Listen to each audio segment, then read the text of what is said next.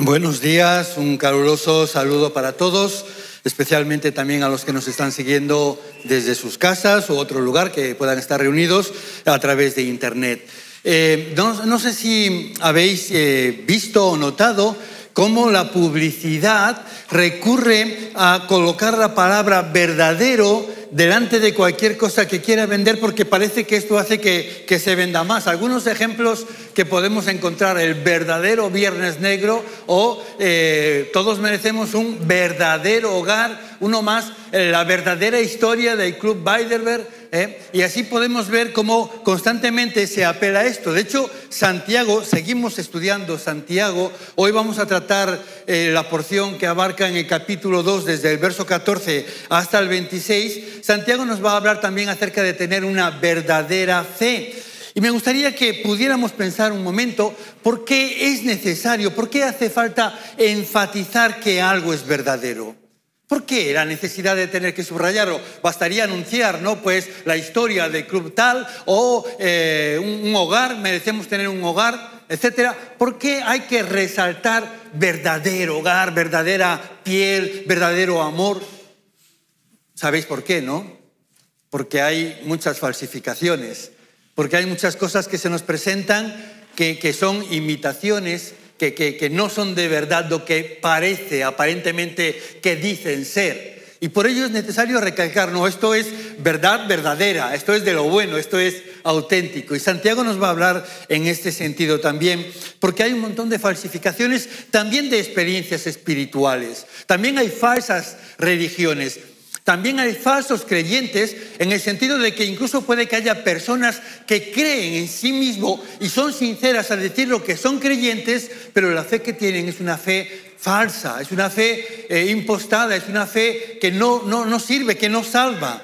Y en este pasaje Santiago va a hablar de la diferencia entre la verdadera fe y las demás falsificaciones que también pueden dar lugar a estos falsos creyentes. Posiblemente este sea uno de los pasajes más controvertidos e incomprendidos de la carta de Santiago e incluso parece estar en contradicción con la importante doctrina de la salvación por medio de la fe. De hecho, Pablo enfatiza mucho y con mucho, eh, eh, de una forma casi hasta dogmática, el hecho de la salvación por fe. De hecho, quiero leeros algunos pasajes donde Pablo enfatiza esta verdad. Así, por ejemplo, en Romanos 3.20 podemos leer, nos ha saltado ahí, ¿alguien nos puede echar una mano? Vale, a ver, ah, a ver si conseguimos, vale, muy bien, Romanos 3.20, porque por las obras de la ley ningún ser humano será justificado delante de él. Repito, por las obras de la ley ningún ser humano será justificado delante de él, se refiere a Dios. Un poco más adelante, ocho versículos más adelante, dice, concluimos pues que el hombre es justificado por la fe sin las obras de la ley. Y escribiendo a los Gálatas, les dice, sabiendo que el hombre no es justificado por las obras de la ley, sino por la fe de Jesucristo, nosotros también hemos creído en Jesucristo para ser justificados por la fe de Cristo y no por las obras de la ley, por cuanto por las obras de la ley nadie será justificado. Y permitidme un texto más en la carta a los Efesios, porque por gracia sois salvos por medio de la fe, y esto no de vosotros, pues es don de Dios, no por obras, para que nadie se gloríe. Y ahora viene Santiago y nos va a decir, vosotros veis pues que el hombre es justificado por las obras y no solamente por la fe. ¿Pero estamos locos o qué? O sea, ¿de qué estamos hablando? ¿Qué, es lo que dice uno? ¿Qué es lo que dice el otro? Están oponiéndose radicalmente. ¿Cómo podemos hacerle caso a esto? Si están diciendo lo contrario, justamente. Pablo nos dice que por las obras de la ley ningún ser humano será justificado delante de él y Santiago nos dice que el hombre es justificado por las obras y no solamente por la fe. ¿Quién de los dos tiene razón? Pues como ocurre en muchas discusiones, los dos tienen razón. La cuestión es que están hablando de cosas diferentes. Y es verdad, y esto nos ocurre muchas veces, que las mismas palabras significan algo completamente opuesto dependiendo del contexto en el que las usemos. Por eso es tan peligroso a veces interpretar sacando de contexto las cosas. Incluso en las conversaciones, cuando no dejamos que el otro termine de, expresar sus ideas, y antes de que termine de hablar, ya estamos respondiendo. Porque estamos de alguna forma intuyendo o colocando nuestro pensamiento en lo que creemos que nos quiere decir. Y así muchas veces metemos la pata, como cuando entendemos que aquí Pablo y Santiago se están contradiciendo. Por eso me gustaría dedicar unos minutos a pensar en el contexto en el que esto es pronunciado, para no malinterpretarlo. Y de hecho, la circunstancia que motiva a Pablo para hablar acerca de esto es eh, un problema que surge en las iglesias que él ha fundado que tiene que ver con los judaizantes. Los judaizantes eran personas cristianas de ascendencia judía, judíos que se habían convertido al cristianismo, que seguían siendo judíos, pero que ahora seguían las enseñanzas de Jesús. Y cuando el Evangelio llega a los gentiles, ellos entienden, porque no, tienen, no ven otra posibilidad que esta, que para alguien ser parte del pueblo de Dios, necesita, además de seguir a Jesús, abrazar la ley de Moisés, cumplir con los mandamientos, preceptos y reglas de la ley mosaica. Ah, y por tanto, el problema es un contexto de legalismo. Por contra, Santiago no tiene este problema, o por lo menos no lo aborda. El problema que él quiere confrontar tiene que ver con personas que hay dentro de la iglesia que se autodenominan cristianos, pero que viven de una forma donde no hay ninguna evidencia de, de su conversión a Cristo. Al contrario, viven como mundanos, ¿verdad? Y en ese sentido, ellos dicen que, bueno, no pasa nada, mientras tú creas, no importa lo que tú hagas, puedes vivir como quieras, ¿eh? y si crees, eres salvo.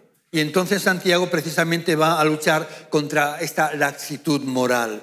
De hecho, eh, Pablo y Santiago están respondiendo a diferentes enemigos del cristianismo y los dos van a utilizar la misma palabra, obras, pero en un sentido totalmente diferente. Cuando Pablo habla de obras, está hablando de obras de la ley. ¿eh? Por tanto, se está refiriendo a eh, cumplimiento de leyes tales como la circuncisión, los lavamientos purificatorios y cosas por el estilo.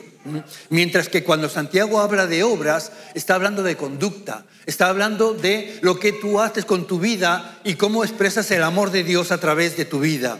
Es la misma palabra, pero eh, según el contexto significa cosas completamente diferentes. Pablo, de hecho, cuando habla acerca de la salvación, de la justificación, él se centra en la raíz de la salvación. ¿Qué ocurre dentro de ti? ¿Qué ocurre en ese proceso por el que tú recibes la gracia de Dios y te apropias de ella para ser un hijo de Dios y ser salvo? Y dice, es la fe. La fe responde a esa gracia. Dios toma la iniciativa. y tú no puedes merecer la salvación de ninguna manera.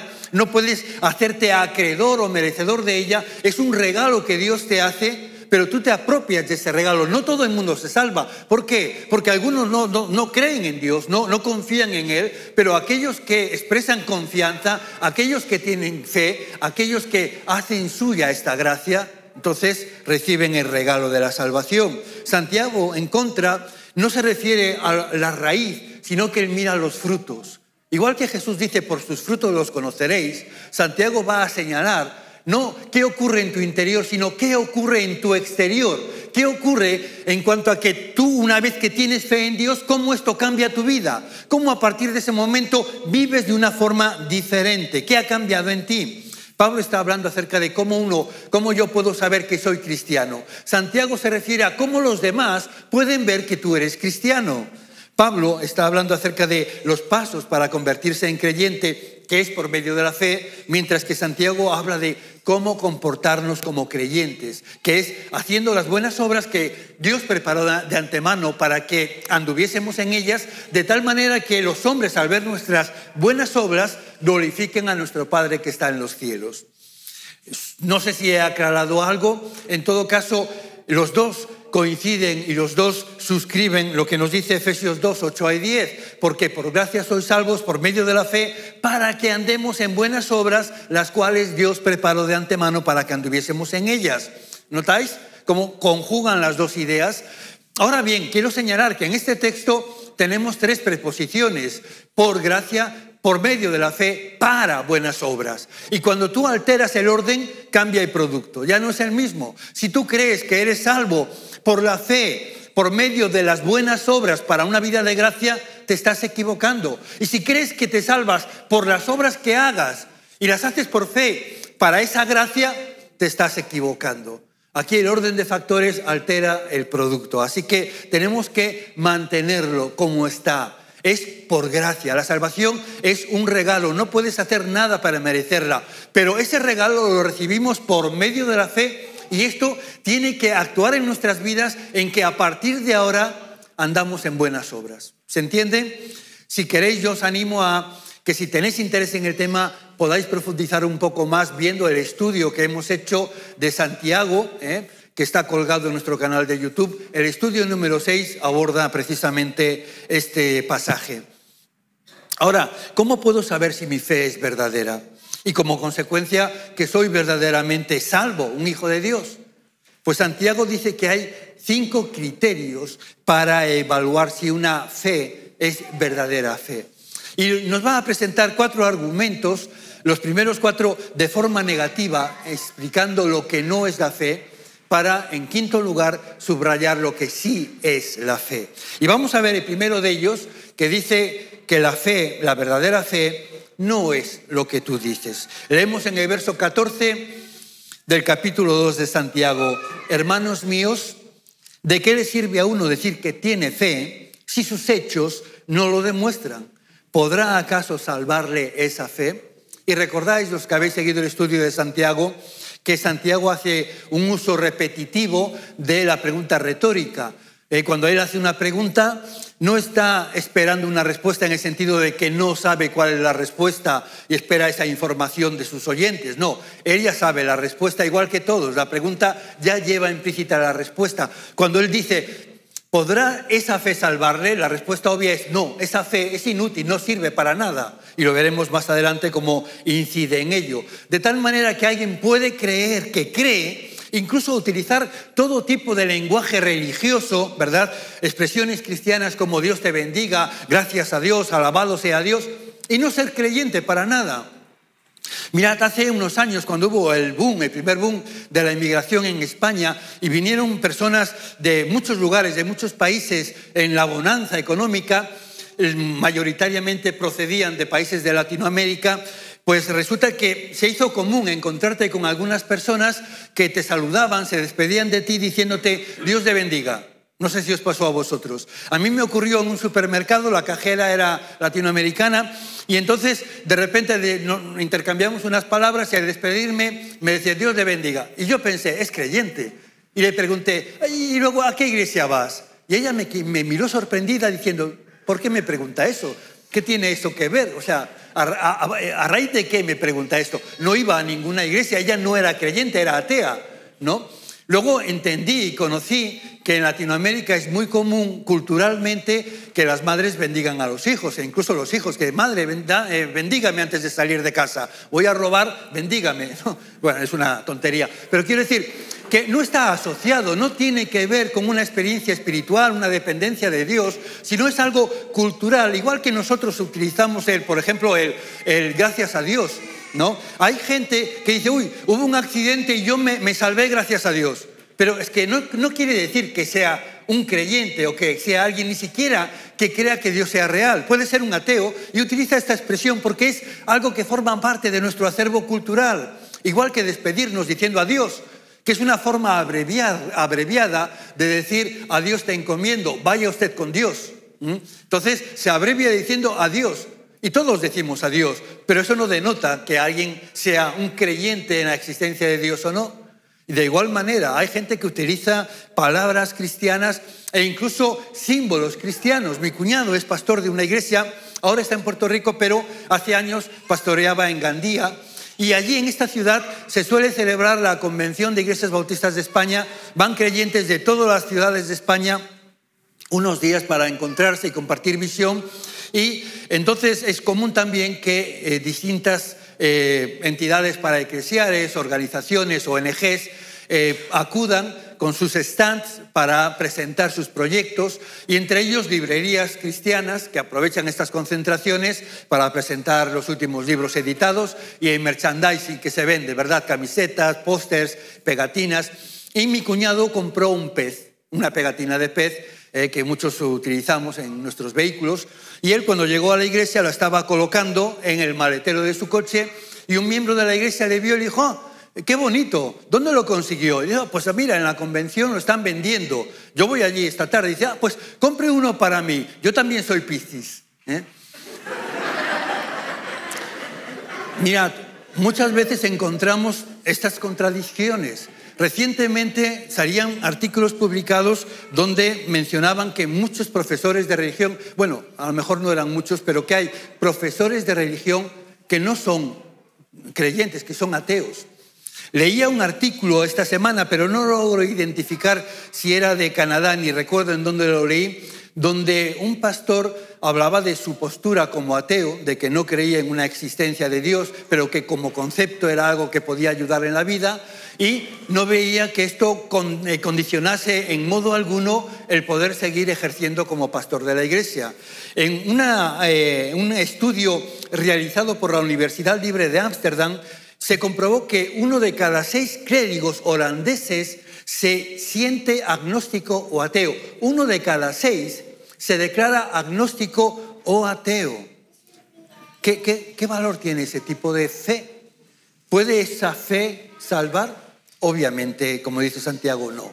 Hablar es barato. Santiago nos va a decir que la verdadera fe no es lo que tú dices. Si alguien pretende ser un cristiano, pero tú no ves ninguna evidencia en su vida, no hay ninguna prueba, algo que manifieste un cambio, esa es una fe inútil, una fe eh, vana, una fe falsa. En segundo lugar, nos viene a decir que la verdadera fe no es lo que sientes, es mucho más que emociones. Mucha gente confunde las emociones, los sentimientos con la fe. Tú puedes ir a la iglesia y sentir mariposas en el estómago o que el corazón se te sale del pecho o puedes caerte al suelo y no importa cuántas veces te caigas, si cuando te levantas sigues siendo eh, la misma persona, solo que un poco más sucia, todo eso no sirve para nada. De nada sirve que, salgas de la iglesia llorando, cuánto me tocó este mensaje, cómo me emocionó. Si esto no cambia tu vida, si esto no, no, no, no te lleva a vivir de una forma diferente, todo eso que has sentido no sirve para nada. Santiago nos va a dar un ejemplo de esto por medio de una ilustración. Dice a partir del verso 15, supongamos que a un hermano o a una hermana les falta la ropa y la comida necesarias para el día. Si uno de vosotros les dice que os vaya bien, abrigaos y comed cuanto queráis, pero no le dais lo que su cuerpo necesita, ¿de qué les sirve? Imaginaos, por poner un ejemplo más cercano, que ahora al salir de la iglesia vais a vuestro coche, cerráis la puerta, pilláis los, los dedos. Y yo os encuentro allí quejándose de dolor, saltándose las, las, lágrimas, la mano ensangrentada, un dedo roto. Y os digo, ay, cuánto me duele. Pero bueno, no pasa nada, eh, no ha sido nada. Venga, anímate, anímate. ¿Esto os ayuda para algo? Al contrario, os irritaría, tendríais ganas de estamparme la mano encima, ¿verdad? A ver si me duele a mí también. Pero lo cierto es que no es de ninguna ayuda. La verdadera fe es más que mostrar simpatía, el, sentir una emoción o un sentimiento. La fe es, algo que actúa, es un verbo que se conjuga en la acción y una acción que provee ayuda, que actúa en consecuencia ante una necesidad. La verdadera fe toma la iniciativa. Un verdadero creyente que tenga una verdadera fe, la practica, se implica con la gente. Fijaos que aquí está hablando de, creyentes, de cristianos. Dice, si un hermano o una hermana, porque cuando uno se convierte, entra a formar parte de la familia de Dios y esto hace que adquieras responsabilidades familiares. Un verdadero creyente cuida de sus hermanos y hermanas. De hecho, Juan en su primera carta nos dice que si alguien que posee bienes materiales ve que su hermano está pasando necesidad y no tiene compasión de él, ¿cómo se puede decir que el amor de Dios habita en él? ¿Cómo se puede decir que tiene a Dios, un Dios que es amor, morando en su corazón? La verdadera fe es generosa, no es solo palabras, no es solo tener sentimientos hacia los demás.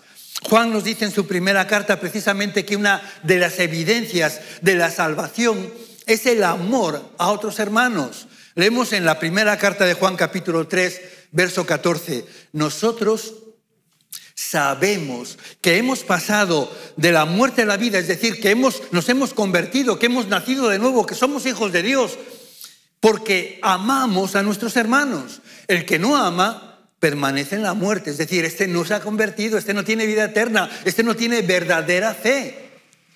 Ahora la verdadera fe busca tener comunión con otros creyentes, porque los amas, no buscando que ellos te amen, no buscando ni siquiera la correspondencia, porque el amor se define en dar, no en dar y tomar, no es un toma y daca, no es buscar eh, el compensar. Yo te doy y espero entonces que yo te felicito, eh, espero que me felicites, te regalo en tu cumpleaños, pero luego espero que me regales en el... No, no tiene nada que ver con esto. Nuestro problema es que muchas veces somos mucho mejores en hablar, en decir acerca del amor, acerca de la fe, que en practicarla. Y algunos buscan autojustificarse diciendo, bueno, yo es que no puedo cubrir las necesidades de todos. Es verdad, tampoco Jesús podía cubrir las necesidades de todos. Él mismo dijo que no había sido enviado sino a las ovejas perdidas de la casa de Israel mucha población mundial no pudo ser bendecida por la presencia de Jesús en este mundo. Algunos, sin embargo, que no eran parte del pueblo, se acercaron pidiendo ayuda y Jesús nunca echó fuera a nadie. Hoy se nos recordaba a la mujer sirofenicia, ¿verdad?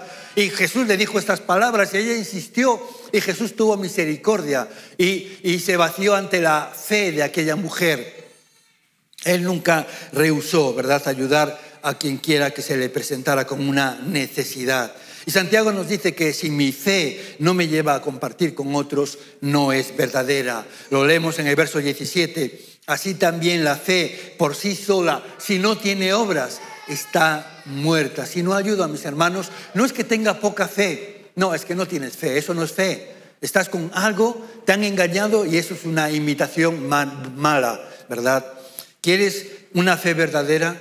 Pues una fe verdadera es más que una declaración, lo que tú digas acerca de lo que tienes, es más que una emoción, lo que tú sientes. La verdadera fe, continúa Santiago, no es algo que piensas. Algunas personas piensan que la fe es una cuestión intelectual, algo que solo afecta al mundo de las ideas. Hace un tiempo también en la prensa se señalaba que el 70% de los eh, españoles creen en Dios, pero solo un 20% de españoles acuden a misa. En España, evidentemente, las iglesias no católicas no son relevantes y no hay estudios que, hablen acerca de nosotros, los heterodoxos. Pero, eh, eh, no obstante, el dato es ilustrativo y nos sirve perfectamente para ver lo que para muchos significa la fe. Es decir, pienso que Dios existe, yo creo en Dios, pero no me pidas ningún compromiso. Lo que yo pienso acerca de Dios no tiene por qué afectar al resto de mi vida. Pero Santiago nos dice, muéstrame tu fe sin las obras y yo te mostraré la fe por mis obras. Y me gustaría llamar vuestra atención a la primera palabra, si podéis subrayarla mentalmente. Muéstrame, muéstrame. ¿Entendéis lo que significa esta palabra? Muéstrame quiere decir que la fe es algo visible, no es etéreo, no es algo invisible, es algo que, que, se puede ver, que puedes demostrar y mostrar de tal manera que otros reconozcan esas evidencias de lo que es verdadera fe. Si yo te digo, por ejemplo, que yo creo que la salud es el bien más precioso y que tenemos que hacer todo lo posible por cuidar nuestra salud, a lo mejor tú me preguntas, ah, eso, eh, entonces, ¿qué tipo de dieta haces? No, pues para saber qué dieta eh, a lo mejor me puede venir bien a mí. ¿Haces la dieta mediterránea o vegana o qué tipo de dieta? No, no, yo me encanta el fast food. Yo como en el burger o lo que sea y me encanta toda esa porquería. ¿eh? Bueno, pero haces ejercicio, haces un chequeo con qué periodicidad vas al médico. No, yo paso de todas esas tonterías. Entonces, ¿qué dirás? Bueno, a ti el tema de la salud en realidad no te importa, ¿no? Tú vives peligrosamente sin pensar en el mañana. ¿eh? No me digas que crees en la salud si, eres, si te comes cada día eh, comida basura, si no practicas ningún ejercicio, ni vas al médico a chequearte. Es decir, estos son milongas, pero no, no me engañes. Al final es que tus hechos hablan mucho más fuerte que tus palabras. ¿eh? En ese sentido, la verdadera fe es mucho más que algo que tú puedas decir o sentir o pensar. Debes de poder mostrarla, demostrarla. En 2 de Corintios se nos dice que, por tanto, el que está unido a Cristo es una nueva persona. Las cosas viejas pasaron, han sido hechas nuevas. Otras traducciones subrayan el hecho de que todas, todas han sido hechas nuevas. Es decir, cuando tú estás en Cristo, cuando tú tienes una relación con Él, cuando tú has depositado tu fe en Él y has nacido eh, de nuevo y eres un hijo de Dios, eres un cristiano, entonces todo ha cambiado en tu vida. Todo ha sido hecho nuevo. La cuestión, en ese sentido, fijaos, Pablo va a hablar también eh, eh, a los romanos y habla acerca de su experiencia, está en la cárcel. La cárcel siempre es algo, algo eh, vejatorio, ¿verdad? La gente, si conoce que tú tienes antecedentes, pues te mirará diciendo que habrá hecho este, ya con recelo, con desconfianza. Y en ese sentido, Pablo se encuentra preso, acusado falsamente, pero y él dice, no me avergüenzo ni de estas circunstancias ni del Evangelio, la razón por la que estoy en la cárcel. Y la razón por la que no me avergüenzo es porque porque el Evangelio en el que yo he creído es poder de Dios para salvación. Y la palabra que utiliza ahí, poder, en griego es dinamis, que es la raíz de la palabra dinamita. Lo que está diciendo es que el Evangelio es algo tan poderoso como la dinamita. Fíjate, si tú estás en el mismo lugar donde un cartucho de dinamita demuestra su potencial, su poder, es decir, explosiona yo te garantizo que todo el mundo va a saber, sin lugar a dudas, de que tú estabas cerca de la dinamita. ¿Me entendéis? Eh, si tú estás cerca de donde explota la dinamita, va a haber evidencias sobradas de que esto te afectó de alguna manera o de muchas maneras. Y no entiendo cómo es posible que alguien tan grande y poderoso como Dios pueda entrar en tu vida y no se vea y no haya ningún cambio, que, que todo siga igual. Santiago viene a decir que si no hay cambios, tendrías que preguntarte y tendrías muchos motivos para preguntarte si realmente Dios está en tu vida. ¿Qué cambios has notado que puedan demostrarlo? Jimmy Carter, el expresidente norteamericano, escribe en su autobiografía que hay un punto de inflexión en su vida cuando alguien le preguntó, mira, si ser cristiano se convirtiera en un delito y la sociedad persiguiera a los cristianos por ser cristianos, ¿habría suficientes evidencias para detenerte a ti?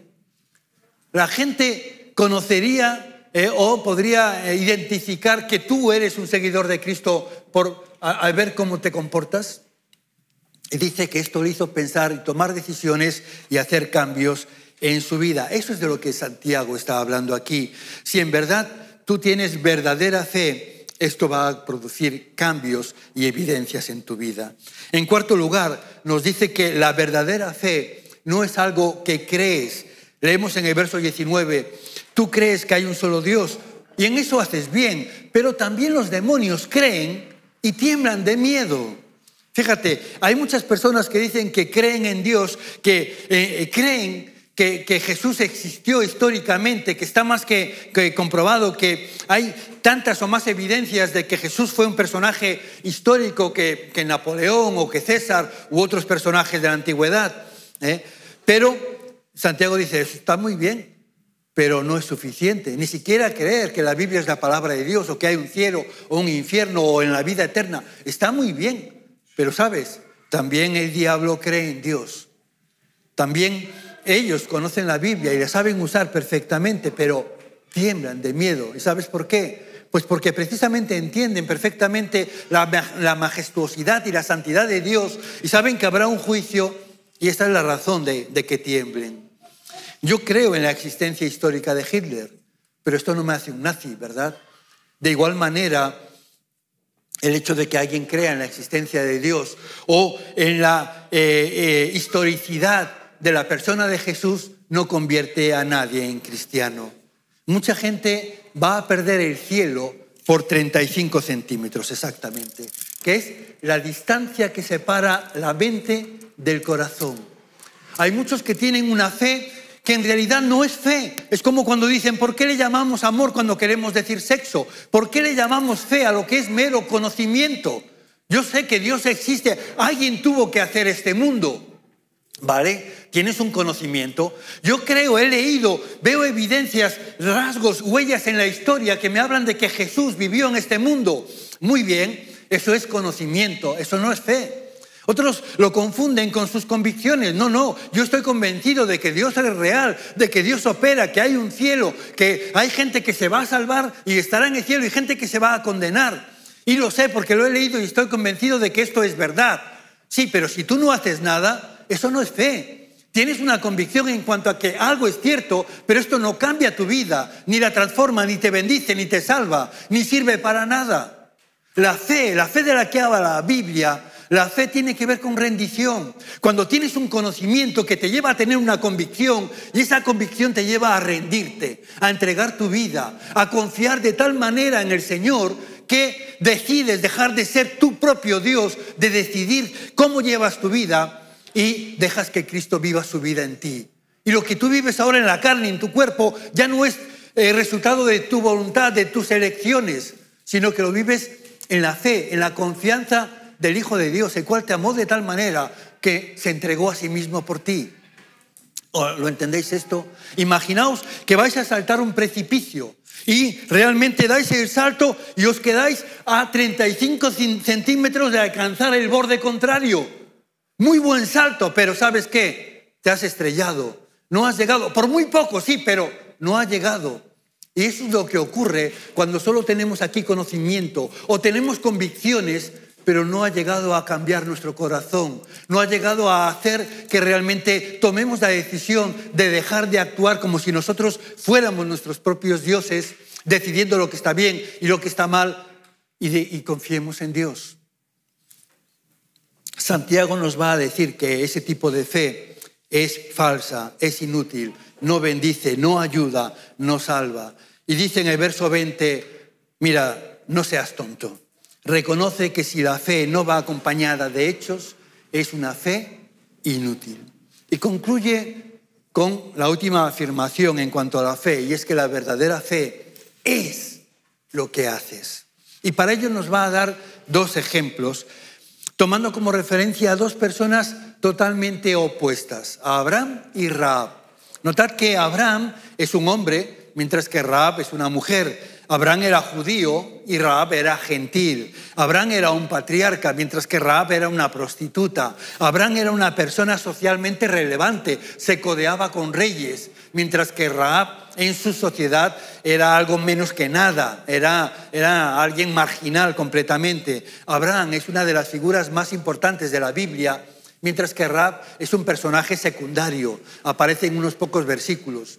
En todo caso, estoy convencido de que eh, el hecho de que Santiago haya escogido a Abraham y Raab no es algo fortuito ni, casual, sino intencional, que con ello Santiago quería mostrarnos que no importa dónde tú te encuentres, que puedes ser como Abraham, una persona relevante, importante en la sociedad, con logros en, la cúspide de la, de la, pirámide social, o justo en el extremo opuesto, un don nadie, a quien nadie reconoce, que no ha logrado nada, que vive miserablemente, no importa en qué lugar del espectro amplio que está comprendido entre estos dos personajes, tú te encuentres, hay algo que los une, hay algo que los dos tenían en común y era su fe en Dios, una fe que les llevó a actuar. Cuando Dios, eh, cuando ocurren los hechos que aquí describe Santiago, Abraham ya era creyente.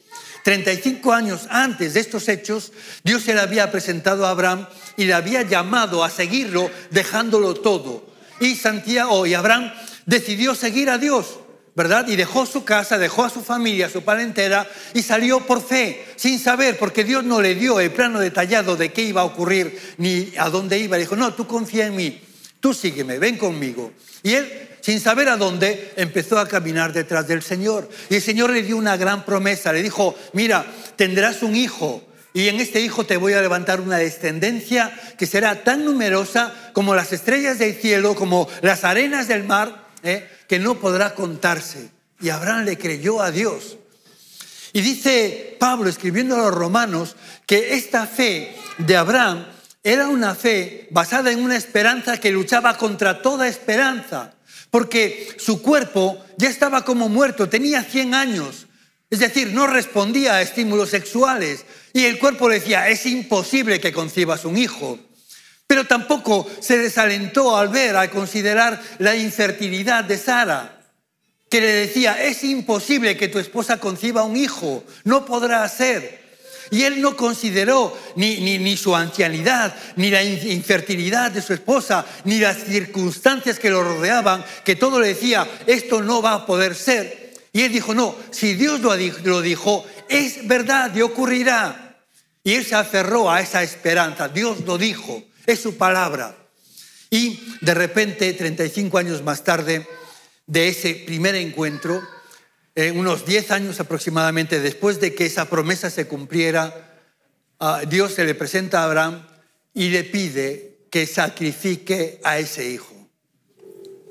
No solo le está pidiendo que sacrifique a su hijo, a quien él ama, sino que le está pidiendo que le entregue su futuro, su nombre, su esperanza, todo que en aquella época era tan importante el legado y la continuidad del nombre de, la familia, ¿verdad? Que se iba a perder. Si no tenía hijo que le dara, le, daría su siervo, pero ya no llevaría su nombre. Su nombre desaparecería de la tierra, ya no sería recordado. Y esto es lo que estaba pidiendo Dios, dámelo todo. Y Abraham, Abraham decidió dárselo todo. Él dijo, si Dios es mi Señor, tiene todo el derecho a pedirme lo que quiera y yo no puedo negárselo. Así que se determinó en que si Dios le pedía a su hijo, él tenía que darle a su hijo. Y es muy ilustrador también el, capítulo 11 de Hebreos, donde se nos describe lo que Abraham pensaba en este proceso del caminar desde su casa al lugar donde iba a realizar el sacrificio. Él va acompañado por Isaac, su hijo, y dos sirvientes, y va todo el tiempo en silencio pero Hebreos nos revela lo que pensaba. Y lo que pensaba, y os animo a que lo busquéis y lo leéis, creo que en el verso 18 del capítulo 11, es que Abraham recordaba que Dios le había prometido levantar de descendencia en Isaac y no en otro. No, no iba a ser que tendría otro hijo y este otro hijo sería en el que se cumpliría la promesa. No, no, Dios fue muy específico, Él fue muy, muy tajante en esto. Él iba a levantar descendencia en Isaac. Isaac era el hijo de la promesa y él lo sabía. Y él se dijo a sí mismo, si Dios me ha prometido que me iba a levantar descendencia en Isaac y ahora me pide que yo lo mate, yo sé que Dios es poderoso para levantarlo aún de la muerte. Pero Dios al final cumplirá su promesa. Y mi hijo, mi hijo vivirá.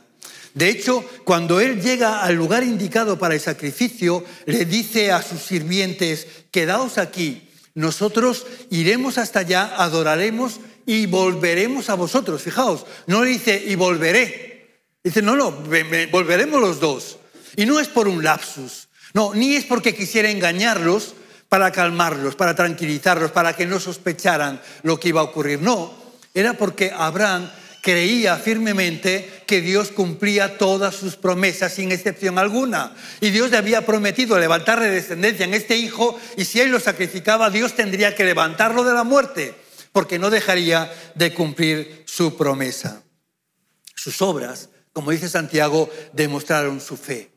Y luego habla de Raab, una prostituta que ayudó a los espías enviados por Josué a Jericó y también con ello ella demostró su fe en, el Señor porque arriesgó su vida y la de su familia. Se puso en, riesgo por salvar a los espías, porque decidió ponerse de, parte del pueblo de Dios.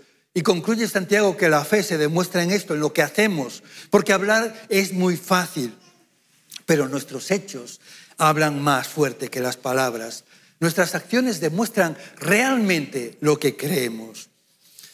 Dice la Biblia, examinaos a vosotros mismos. Perdonad, creo que...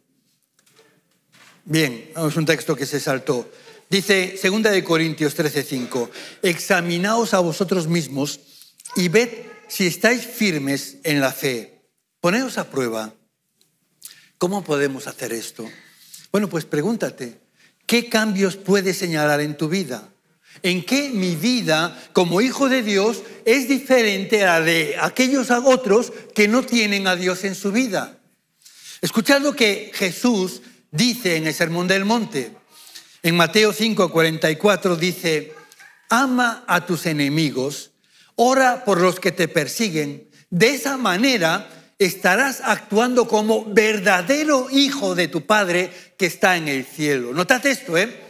Hay una verdadera forma de portarse como verdaderos hijos, porque también hay falsos hijos, ¿verdad? Gente que dice, Señor, Señor, en tu nombre hemos echado fuera demonios y hemos realizado milagros y hemos predicado. ¿Y Jesús qué les dice? Apartados de mí, hacedores de maldad. Nunca os he conocido. Yo a estos no los conozco. No son mis hermanos, no son parte de mi familia. Estos no son de mi pueblo. No, no he conocido a estos jamás. Pero Señor, Jesús dice, no todo el que me dice Señor, Señor, entrará en el reino de los cielos. Por eso dice, de esta manera, actuando así, estarás actuando como verdadero hijo de tu Padre que está en el cielo. Si solo amas a los que te aman, ¿qué recompensa hay en eso? Hasta los corruptos cobradores de impuestos hacen lo mismo. Si eres amable solo con tus amigos, ¿en qué te diferencias de cualquier otro? Hasta los paganos hacen lo mismo. Estamos hablando de, de qué?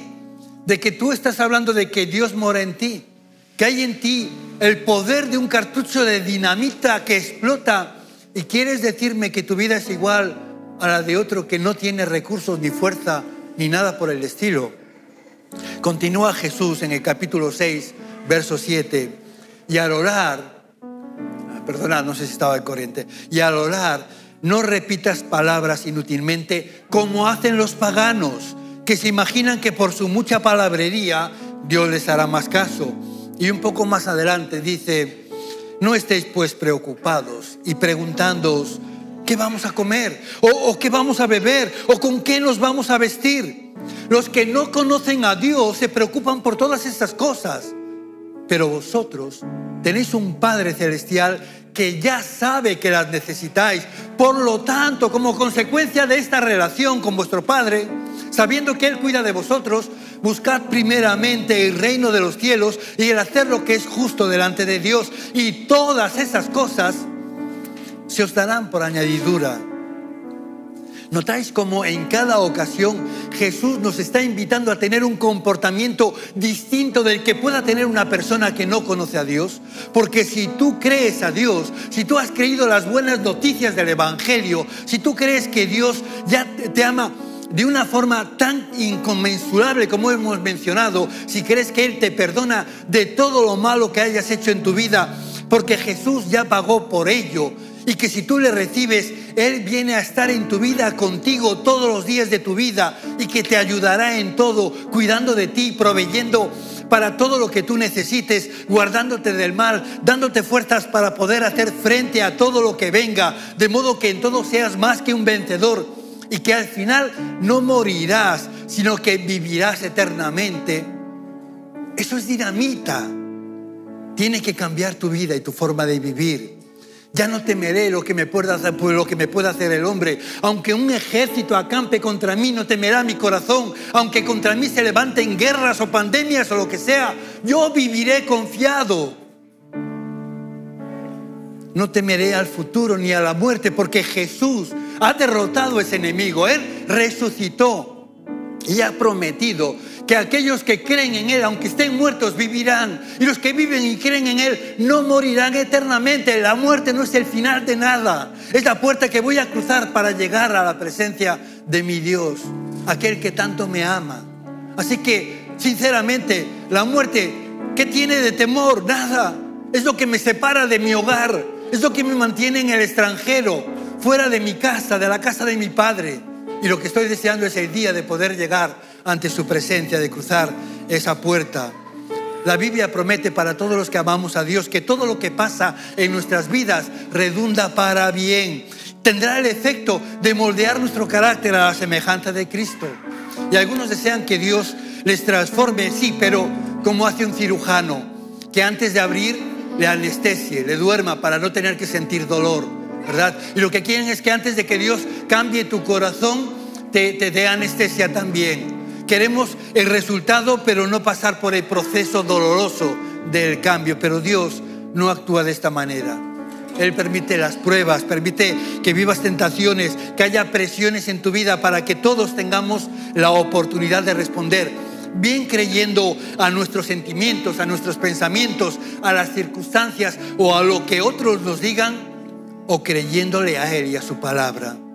La Biblia nos dice Romanos 1.17 que el justo por la fe vivirá y también que esta es la victoria que vence al mundo, nuestra fe. Necesitamos escoger con nuestra voluntad, creer que su palabra es más cierta que todo lo demás. Y yo personalmente os digo que ya hace mucho tiempo tomé la decisión, primeramente, de no dudar nunca de que Dios es bueno. Para mí esta es una roca inconmovible. Hay cosas que no entiendo, hay cosas que me duelen, que me hacen daño, hay cosas que, que me pregunto cómo Dios puede permitirlo, teniendo el poder para evitarlo. Pero no dudo nunca, Dios es bueno, Él es sabio, Él sabe lo que va a redundar en bien para mí y yo sé que Él va a limitar el mal de tal manera que lo que ocurra, primero yo pueda resistirlo y en segundo lugar coopere para desarrollarme, para hacerme crecer.